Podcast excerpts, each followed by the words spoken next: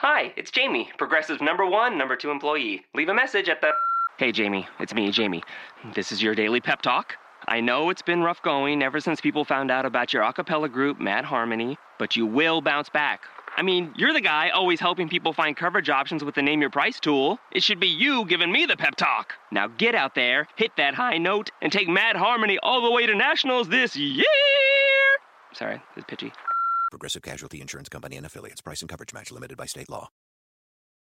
Welcome to Postcast. David Locke along with Ron Boone here on Locked On Jazz, part of the Locked On Podcast Network. The Bulls beat the Jazz 85 77. There's no question what the key stretch of this game was. The Jazz defensively were awesome in the second quarter. Rudy was dominant. The defensive wings were up tight on guys, and the Bulls missed 22 of 23 shots. And then Butler hits a three, and they only trail by two. And you knew this was going to be awfully tough if you have that kind of stretch and you could not break through. The Jazz only scored 17 points in that third quarter. Excuse me, in that second quarter, they only scored 16 points in the third, 15 points in the third quarter, only 19 points in the fourth. So defensively, there's probably very little concern to tonight. But what has happened to this team offensively? Well, it, it's amazing how you can look so good from, from game to game uh, and, and look so bad, you know, sometimes from game to game. I'm not so sure that the defense is what's killing the Jazz, except for when they're when it's a, a very good perimeter defensive playing team. And, and, I thought that's what the Bulls did, especially in that second quarter when when when they applied so much so much pressure. Um, Butler, I, I think Wade, both of those guys are just professionals. They know how to get the job done. Ron, we were courtside tonight. So we got a much different perspective. Actually, maybe it would have been even more clear up top. But so Wade and Butler just get in on Hayward and Hood. Neither of them are comfortable all night. When they do, the Jazz started running a lot of double picks to get them free. But when they came through those double picks, there were always guys in the paint because what I thought I, they were give, they were sagging off Exum. They were sagging off Diaw. They were sagging off all the other guys so much that Hayward and Hood had nowhere to go. Well, it's and they're clogging up the weak side, which you said many, many times that there has to be something going on on the weak side of the floor. The floor has to open up some kind of way, and and and, and you you run a good offense, uh, you set good screens to get your defense in the scramble. I don't think the Jazz had done that tonight. Put that defense in the scramble. Then the defensive schemes that the Chicago Bulls was. Uh, that they, they, they were using was working. Why? Because there was no wings, no, no weak side uh, movement. There was one play in particular where Trey Lyles drives down the middle of the lane. The Jazz had started to get Lyles free, really had gone away from those matchups of the wings, took Trey Lyles off a Gobert pick, drove to the lane. They clog on it, Rodney's up top. He doesn't shift over, so Gordon's just stuck in the corner. Lyles actually threw the pass out just to the middle of the floor, so and Rodney went and ran it down. But it was just a perfect example in this one play of how lack of move, no movement. There was the ball was moving, none of the guys were moving, nobody was clearing out to open things up. I mean, probably Quin would desire that the left corner clears out to the right, Hood then rotates, then Hayward fills that spot, and you have some movement. But just none of that existed. I, I know that you, your, your game plans vary from game to game. But I think Quin Snyder may have learned something tonight, and and, and uh, one in particular would be combinations out there on the floor and what he can use in a situation like this with the kind of players that the Chicago Bulls have. I just don't. Uh, Boris Diaw just doesn't look good at all right now, um, and uh, man, I, I, just think that you know Trey Lyles is probably going to be a guy. If you're going to use him, you got to use him a little bit more. The open of the third quarter, the Bulls started on, I believe, an 8 0 run to open the third and a 9 0 run to open the fourth, and they just went right at Boris Diaw. Yeah. In the first quarter, they didn't guard Boris Diaw.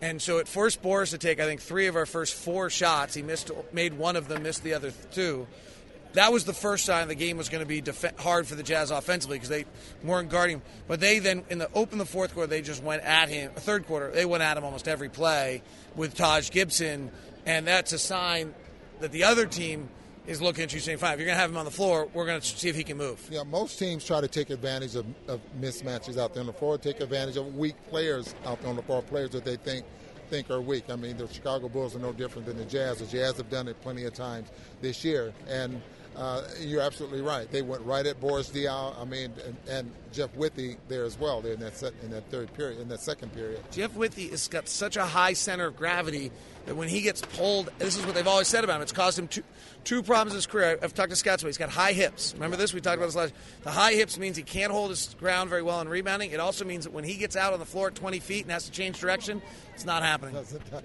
and it showed here tonight because they, they did just blow right by him and, and Boris. Now, I'm not sure if Boris's knee is still bothering him to the point where he couldn't slide and, and stay in front of guys, but whatever the case, you know, the, the Chicago Bulls did a great job of taking advantage of that. And uh, even though this was not a high scoring ball game, uh, probably was expecting some more scoring here out of the Jazz to come out of that slump. They did not score very well. They did not shoot the basketball very well against the Memphis Grizzlies tonight. I was expecting a lot more than what we got on the offensive end tonight. Now, Ron, if I'm listening to this, I'm thinking to myself, well, then what are we going to do without Favors? It's clear Favors going to be out for a while. That was very clear today at shoot around. No one knows the definition of what a while is. But, okay, well, if Boris is scuffling and Withey has a hard time, like, I guess Withey against a pure center, this tonight you got Kata Mirotic tonight who brings you out on the floor. How are the Jazz going to get enough power forward minutes – to cover for Derrick here. Well, it, it, um, hey, he's going to have to put Trey Lyles in there, I think. Uh, and then what do you do when Trey? Well, then you find matchups for Boris and Jeff that work. Going to have to find out, you know.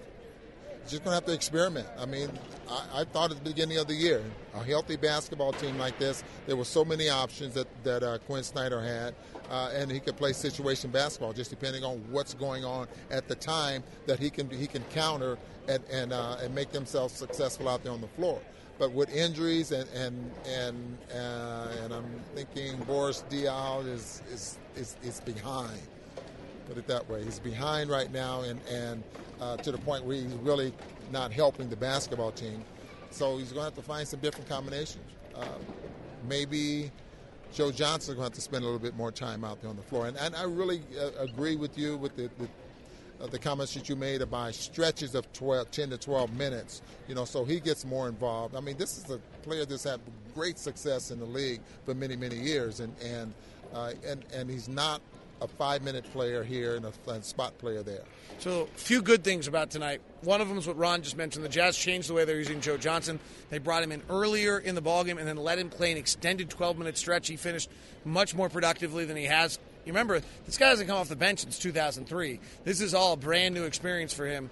Uh, it's been almost 13 years, 930 games since he's come off the bench. So with him coming off the bench, it's an they, I think that's how they've got to do it. And the Jazz looks better with him playing those extended minutes. The other one, really credit to Antonio Lang and to Zach Guthrie and to Quin Snyder and, and the coaching staff tonight. Let me touch on that yeah. before you before you go in that direction because late in my career, you know, I'm 34, 35 years old, and I started and I was coming off the bench.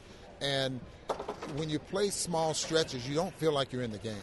I mean, there's times when you probably don't even break a sweat, and so you really don't feel like you're in the ball game. And so that's probably uh, something that Quin needs to look at with Joe Johnson. And then the other one, to the coach's credit, is they had a very specific game plan on Wade and Butler, and I thought they made them uncomfortable for most of the night. That, they did. I thought that they did a great job of uh, forcing them to to the, to the weak side, to their weak hand, uh, and they did not respond very well. Butler did not shoot a great percentage tonight. But players like that make the big shots. They make the big plays. And I thought that, that both of them, especially Wade in that fourth quarter, they bring him back in. What does he do? He makes four quick points and you know, jumpers and going to his right. You want him, you force him to his right. Want to force him to his left. You force him to his right. He still makes makes the big plays. But uh, again, I, I just next time the Jazz play the Chicago Bulls, I, I, think it'll be a much better basketball. Final thing, what did they do to Hood and Hayward that just completely knocked both of them out of their sequences tonight? I, I don't think. Uh, I just think Hayward's struggling. I mean, uh, he, uh, he, he didn't have very many clear looks, and, and the, the ones that he did have, he, he didn't make them. Uh, Hood. Uh, did not let him get to that spot. You know the spots I talk about, that 15, that, that comfort zone, and he took him out of his comfort zone, and, and uh, again, the perimeter defense was just awfully good. I like the fact that Rodney attacked a few times. He didn't get any calls, though.